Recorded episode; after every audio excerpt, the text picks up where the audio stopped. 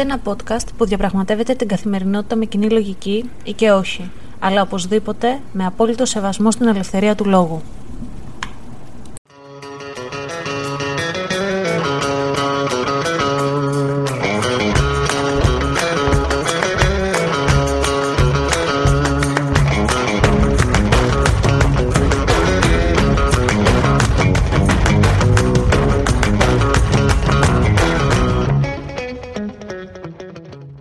Καλησπέρα σας, είμαι η Αναστασία και καλώς ήρθατε σε ένα ακόμα επεισόδιο αυτού του podcast. Σήμερα είχα προγραμματίσει να βγει ένα άλλο επεισόδιο που να μιλάει για τους στόχους που βάζουμε την κάθε μας προσωπική πρωτοχρονιά, επηρεασμένη από τα επερχόμενα γενέθλιά μου στις οκτώ Σεπτέμβρη.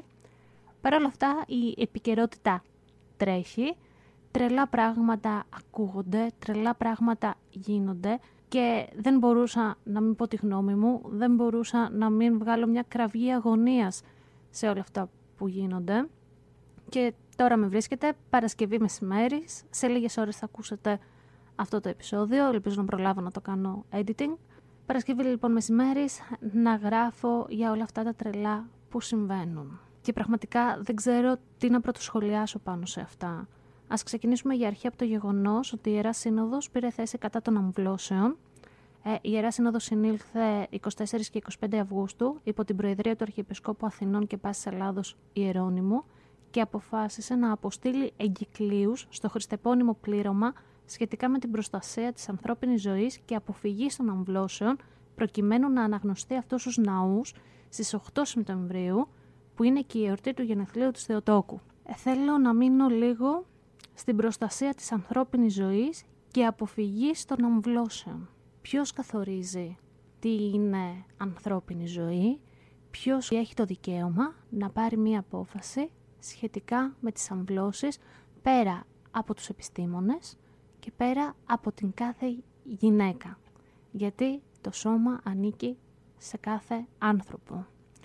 Επειδή θέλω λοιπόν να βάλω τις ε, σκέψεις μου λίγο σε τάξη, και επειδή δεν θέλω αυτό το επεισόδιο να βγει πολύ οργισμένο, γιατί πραγματικά βράζω μέσα μου από οργή, πάμε να δούμε λίγο κάποιους ορισμούς, πάμε να πάρουμε λίγο μια βαθιά ανάσα. Τι είναι η θρησκεία? Θρησκεία είναι ένα πολιτιστικό σύστημα σχεδιασμένων ηθών, συμπεριφορών, απόψεων και καθημερινών πρακτικών, όπως κοσμοθεάσεων, ιερών κειμένων, ιερών τόπων και οργανισμών, τα οποία συνδέουν τους ανθρώπους με υπερφυσικά φαινόμενα ή οντότητες. Επίσης, θρησκεία είναι ο σεβασμός, ο ιερός φόβος και η αφοσίωση του ανθρώπου προς ένα υπέρτατο όν. Αυτό που σας είπα είναι ένας γενικός ορισμός, μια γενική μορφή, γιατί δεν υπάρχει κάποιος συμφωνημένος όρος για το τι είναι θρησκεία.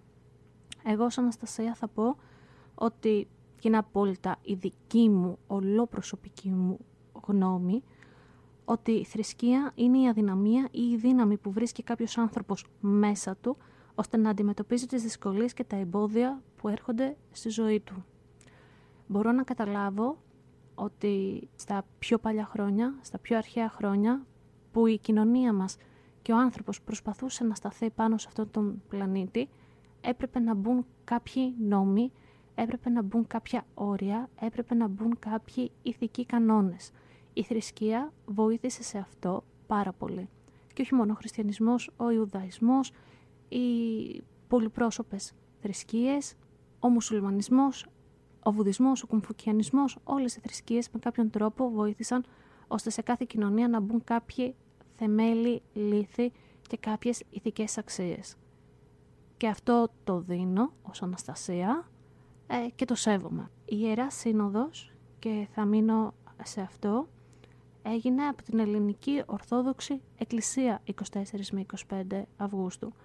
Και πάμε να δούμε λίγο τι είναι ο χριστιανισμός. Ο χριστιανισμός είναι η μονοθεϊστική θρησκεία η οποία βασίζεται στη ζωή και τη διδασκαλία του Ιησού Χριστού και συγκαταλέγεται στις αβραμικές θρησκείες οι οποίες έλκουν την καταγωγή τους από τη μήτρα του ιουδαϊκού μονοθεϊσμού.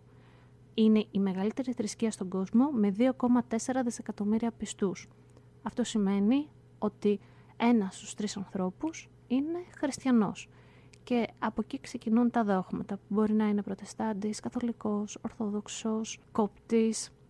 Υπάρχουν πάρα πολλά δόγματα και κάποιες διαφορές μέσα στην κοιτίδα του χριστιανισμού. Το άλλο που θέλω να επισημάνω είναι ότι στην Ελληνική Ορθόδοξη Εκκλησία υπάρχουν μόνο άντρες ιερείς. Και πάντα αυτό μου δημιουργούσε απορία, γιατί πάντα είναι οι άντρες ιερείς. Και σήμερα, με αφορμή όλο αυτό το περιστατικό που έγινε και με τον Μητροπολίτη Χρυσόστομο Δωδώνης, τον Μητροπολίτη Δωδώνης Χρυσόστομο, είδατε, χάνω τον ήρμο των σκυψεών μου πολλές φορές. Ας κάνουμε μια παύση και ας πάρουμε όλοι μαζί μια βαθιά ανάσα. Έβαλα λοιπόν στο Google την εξής ερώτηση: γιατί δεν υπάρχουν γυναίκες ιερείς στην Χριστιανική Ορθόδοξη Εκκλησία? Είδα πολλά site, διάβασα πολλές απαντήσεις. Η απάντηση που κατάλαβα περισσότερο και έβγαζε κάποιο αλφα νόημα λογικής συνέχειας για μένα, γιατί οι υπόλοιπες ξεκινούσαν από το α, πήγαιναν στο β, μετά πήγαιναν στο γ, δεν είχαν μια λογική συνέχεια, ήταν η απάντηση από το site άγιος νικόλαος αλίμου τελεία τζι άρ. Λέει λοιπόν: ο Κύριος μας Ιησούς Χριστός από την αρχή επέλεξε άνδρες ως αποστόλους. Σε αυτούς ανέθεσε τη λεγόμενη ειδική ιεροσύνη. Σε αυτούς μετέδωσε την ειδική χάρη να κηρύττουν το λόγο του. Σε αυτούς έδωσε την εξουσία να συγχωρούν τις αμαρτίες των ανθρώπων και σε αυτούς έδωσε την εντολή να συνεχίζουν το έργο του σε όλα τα έθνη, μολονότι υπήρχαν και γυναίκες που τον ακολουθούσαν και διακονούσαν το έργο του. Οι Άγιοι Απόστολοι με τη σειρά τους μεταβίβασαν την ειδική αυτή χάρη της ιεροσύνης σε άνδρες επισκόπους και εκείνους τους διαδόχους τους. Και έχουμε αυτή τη στιγμή την αποστολική διαδοχή που από άντρα σε άντρα μεταφέρεται αυτό το χάρισμα, μεταφέρεται η θεία ευλογία, ώστε να έχει τα χαρίσματα να ασκεί δικαιοσύνη, να δίνει συγχώρεση και να διακηρύττει το λόγο του Ιησού. Και εδώ έρχομαι εγώ ως Αναστασία να επισημάνω ότι ο χριστιανισμός ιδρύθηκε πριν από δύο χιλιάδες χρόνια. Παύση. Ιδρύθηκε και καθιερώθηκε ως θρησκεία πριν από δύο χιλιάδες χρόνια, σε εποχές και κοινωνίες στις οποίες η γυναίκα θεωρεί το υποδιέστερο πλάσμα από τον άντρα. Γιατί εάν θέλουμε να βάλουμε την κοινή λογική κάτω και να είμαστε απόλυτα σωστοί, χωρίς να θέλω να κρίνω τα δύο φύλλα, χωρίς να θέλω να πω ποιος υπερτερεί και ποιος όχι, γιατί για μένα είμαστε εξίσου ίσοι, η γυναίκα είναι αυτή που δίνει ζωή. Και από τη φύση της, η γυναίκα έχει αγάπη μέσα της, ώστε να μπορέσει να βοηθήσει, να επιβιώσει το μωρό της και να εξελιχθεί, και έτσι αυτό θα βοηθούσε να επιβιώσει και το ανθρώπινο είδος πάνω σε αυτόν τον πλανήτη. Άρα, με την κοινή λογική τη δική μου ως Αναστασία και τη δύναμη της συγχώρεσης και τη δύναμη να διακηρύττει στα πέρατα του κόσμου τον θεάρεστο λόγο του Ιησού Χριστού, θα έπρεπε να τον έχει η γυναίκα. Γιατί είναι ένα πλάσμα που το σώμα της δίνει ζωή. Το σώμα της γυναίκας για σχεδόν δέκα μήνες δίνει τα συστατικά, σε εισαγωγικά, για τη δημιουργία ενός ανθρώπου. Και επειδή λοιπόν πριν από δύο χιλιάδες χρόνια η γυναίκα θεωρεί το υποδιέστερο πλάσμα για την αυστηρή κοινωνία της Μέσης Ανατολής, αυτή τη στιγμή που μιλάμε δίνει το δικαίωμα σε μια χούφτα ιερωμένους που τα μόνα πράγματα που μπορούν να βγουν από το σώμα τους είναι ακαθαρσίες και σπέρμα, να παίρνουν αποφάσεις σχετικά με τα σώματα των γυναικών. Τα δικά μας σώματα. Και όλα αυτά γίνονται στο όνομα του Θεού. Ο Θεός θέλει το ένα, ο Θεός θέλει το άλλο, ο Θεός κρίνει έτσι τους ανθρώπους, ο Θεός είναι αυτό. Συγγνώμη, αλλά εγώ ο λόγος του Ιησού που έχω διαβάσει, ο λόγος του Ιησού που έχω μελετήσει, είναι ένας λόγος γεμάτος αγάπη, χωρίς πρέπει και μη και χωρίς όλους αυτούς τους νόμους. Αγαπάτε αλλήλους, αγαπάτε τους πάντες. Δεν έχω δει κανένα Θεό να μιλάει, δεν έχω δει κανέναν Θεό να γράφει νόμους οι οποίοι να καθορίζουν την κοινωνία μας. Όλα αυτά είναι ευφυΐματα των ανθρώπων. Και όπως προείπα, στην αρχή της ανθρωπότητας χρειάζονταν κάποιοι νόμοι και χρειάζονταν η θεμελίωση των ηθικών αξιών, ώστε να μπορέσουμε να επιβιώσουμε ως είδος. Αλλά αυτή τη στιγμή αυτοί οι άνθρωποι κάνουν μία εκκλησία, κάνουν ένα θεάρεστο λόγο που πρεσβεύει πολύ όμορφα πράγματα, καθαρά ο λόγος αυτού του ανθρώπου του Ιησού, αυτού του Θεού του Ιησού, βραχνά. Θηλιά στους λαιμούς μας. Και το ακόμα πιο τραγικό, που ευτυχώς, ε, για να είμαστε δίκαιοι, βγήκε η Ελληνική Ορθόδοξη Εκκλησία εκπρόσωπος και αποκηρύττει τα λόγια τα συγκεκριμένα. Βγήκε λοιπόν σήμερα το πρωί στην εκπομπή του Sky ο Μητροπολίτης Δωδώνης Χρυσόστομος και λέει εν ολίγης ότι δεν υπάρχει βιασμός χωρίς συνένεση και ότι μια γυναίκα δεν μένει έγκυος μετά από βιασμό, θέλοντας να υποστηρίξει τους λόγους που μια γυναίκα δεν πρέπει να κάνει άμβλωση, ακόμα και αν έχει μείνει έγκυος μετά από βιασμό. Τα λόγια του ήταν: αν έχει βιαστεί, δεν κάθεται μια γυναίκα να βιάζεται χωρίς να το θέλει. Μην τρελαθούμε τώρα. Φυσικά. Μην τρελαθούμε τώρα. Για αρχή, ο βιασμός δεν έχει να κάνει με το σεξ και την αναπαραγωγή, αλλά έχει να κάνει καθαρά με την επιβολή εξουσίας και τη βία. Γι' αυτό σε όλους τους πολέμους οι στρατιώτες βίαζαν άντρες, γυναίκες, παιδιά, ώστε να επιβάλλουν την εξουσία τους. Πλέον είμαστε στο δύο χιλιάδες είκοσι δύο, έχουμε πατήσει εδώ και πενήντα χρόνια πλάς στο φεγγάρι, κοντεύουμε να πατήσουμε στον Άρη, φωτογραφίσαμε τη μαύρη τρύπα του γαλαξία μας. Δεν γίνεται λοιπόν να πιστεύουμε ότι τα παιδιά γεννιούνται μόνο από την αγάπη και ότι δεν υφίστατο η γέννηση ενός παιδιού από τη βία. Δεν είναι δυνατόν αυτές οι εκφράσεις να ακούγονται το δύο χιλιάδες είκοσι δύο. Και ειδικότερα από ανθρώπους που έχουν δημόσιο βήμα αυτή τη στιγμή και μπορούν να κατευθύνουν μυαλά και μπορούν να κατευθύνουν ανθρώπους. Δεν γίνεται να υπάρχουν αυτές οι μυσαλλόδοξες απόψεις. Και δεν είναι δυνατόν να υπάρχουν άνθρωποι που θα καθορίζουν το δύο χιλιάδες είκοσι δύο το σώμα του οποιοδήποτε ανθρώπου μέσω νόμων και αποφάσεων, όπως έχει γίνει εδώ στην Αμερική, ή μέσω κάποιας θρησκείας, όπως γίνεται στην Ελλάδα με την Ιερά Σύνοδο. Πρέπει πλέον να ξεκαθαρίσουμε ότι τα σώματα ανήκουν σε εμάς και σε κανέναν άλλον.